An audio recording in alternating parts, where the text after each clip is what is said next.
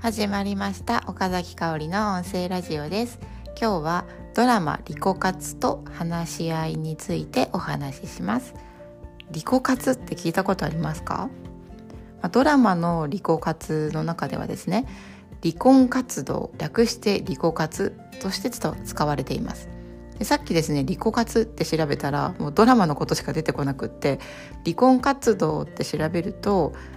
リコ活ではなくて離活っていう風に今書いてあるところもありました。なのでリコ活っていう言葉はですね、ドラマしか使ってないんじゃないのかななんて思っているんですが、もしかしたら違うかもしれません。でも興味が湧いて調べてみたら離活っていうのも私は知らなかったので、そんな言葉があるんだと思いましたね。で、今日の、ラジオの中ではですね、離婚活動そのものについてではなくって、このドラマをパートナーと見て感じたことで、そこから話し合いについて考えたことっていうのをお話しします。そもそもですね、このドラマリコ活っていうのは、私は友達に勧められて、あることを、放送を今されてるってことを知ってパートナーと見ました。ですでにですね、もう第2話までもうドラマが放送され終わっていて、見逃し配信をしているパラビーっていうのかな、 PARAVI というサイトに登録してみました。なんか2週間登録は無料で、2週間以内に解約したらお金かからないと書いてあったので、そのようにしてみました。で YouTube にもですね、だいたい3分でわかるダイジェスト版という動画があるので、興味があって、でもなんかサイトに登録してまで全部見る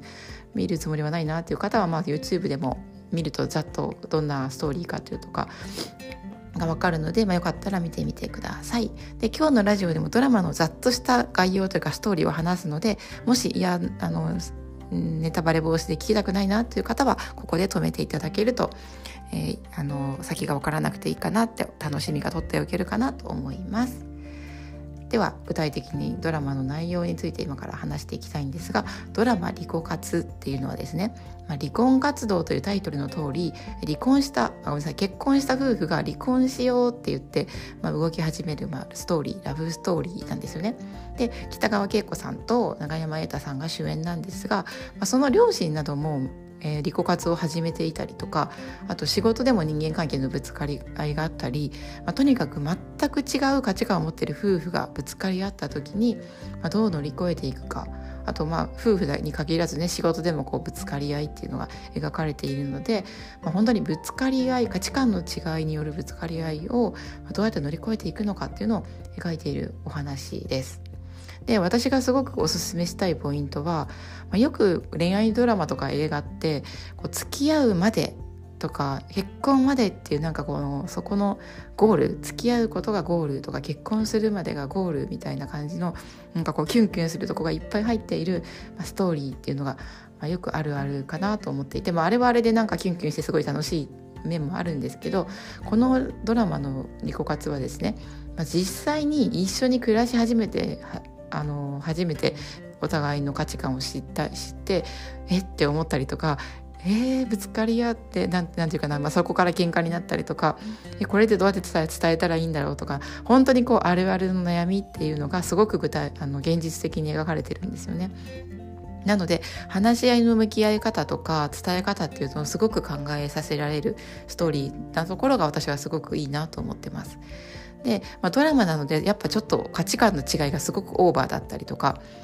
面白おかしくはなってる部分はもちろんあるんですけど、でもそれでもやっぱり、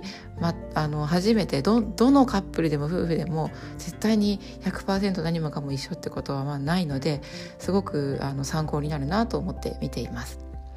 で、私がですね、なんでこんなに話し合いについてすごく自分がなんていうかな、アンテナを張ってるのかなと思ったらですね、そもそもですね、私は付き合った後とか結婚した後こそ話し合いが大事だなっていうのはすごく思ってるんですね。で、それはやっぱり全く違う価値観を持っている人同士が、一緒に暮らし始めたりとか、人生をね一緒に歩む、子育てしたりとか、新しいことを始めるっていうことを時こそやっぱりすり合わせっていうのが必要って思います。でね、私は、そんな風に思ってるし、こういうラジオとかブログとかいろんなとこで話し合いが大事ってことを言ってるんですが、先日ですね、パートナーにですね、あることを言われました。で、私のパートナーはスペイン人なんですよ。で付き合いだした時に日本人はなんか思ったことを結構言わなかったりとかこう察してみたいなことを思う人が多い気がするんだけど、そうじゃなくてやっぱり思ったことは言ってほしいって言われたんですね。で私は別にパートナーに言われなくてももともと自分はこう思ったことをはっきり言う方だと自覚しているし、思ったことは伝えるべきだなっていうのは前から思ってたんですね、なので結構思ったことはパンパン言ってたんですよ。でそんな時にですね、先日ですね、なんか思ったことを言われすぎて、なんか私がもう別れるってちょっと前に別れようか悩んでるみたいなことを言ったことがあって、でなんかそれをやっぱちょっと気になってるらしくって、思ったこと言われすぎて心配になることがあるっていうふうにこの前言われました。で、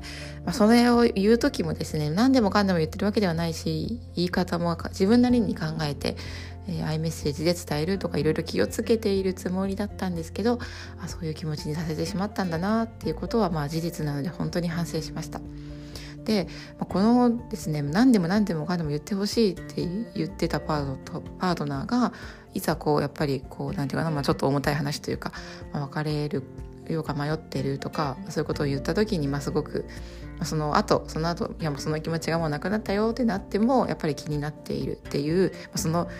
この一連の出来事を通してですね、いや私はもしかしたら話し合いをしているつもりでただ自分の価値観を押し付けていたりとか、私の考え方になんか無意識にねこう納得させようとする時間になっていたのかもしれないなと思いました。でそもそもの話し合いっていうのはやっぱりこう価値観が違う時にじゃあどうするってでどうするっていう相手にも決定権がある前提で話し合うってことが大事なのに、それは分かって知識は分かってるんですけどね、分かっているのに実際にはできてなかったのかもしれないって思ったんですよね。でこのリコ活のドラマを見ながらですね、こんな風にもし相手が言ったらどうするとか、あとお互いの両親がこういうタイプだったら娘としてとか息子としてどうするとかですね、もし何々だったらって話せることがたくさん含まれてたんですよ。で、それを話すだけでお互いの価値観を知れる機会になるし、伝え方の学びにもなるなっていうのはすごく思いました。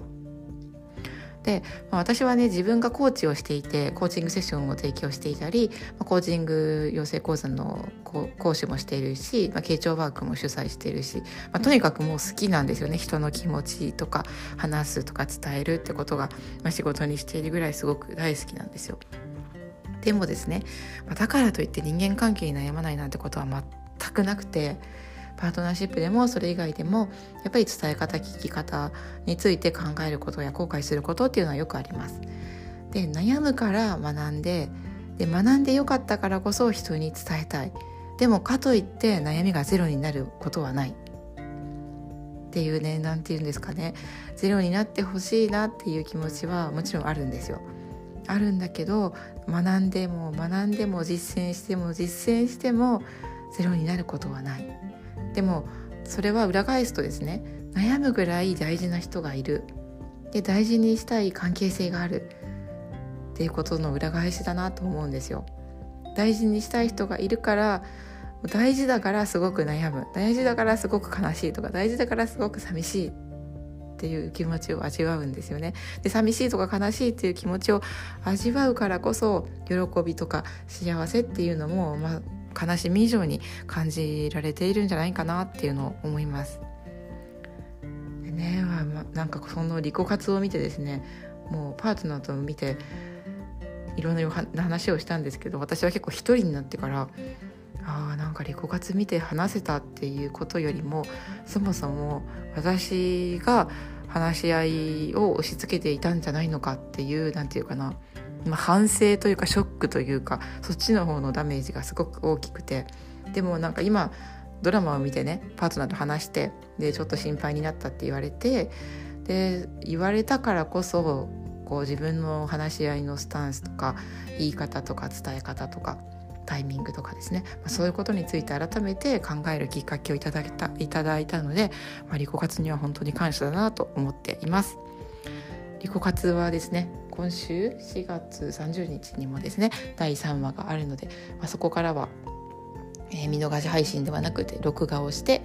視聴していこうと思います。金曜日の夜10時からなので、私はもう10時からドラマを見る元気はない、眠いので録画をしてから見て、でまた気づきがあったらお話ししていこうと思います。じゃあね、またね。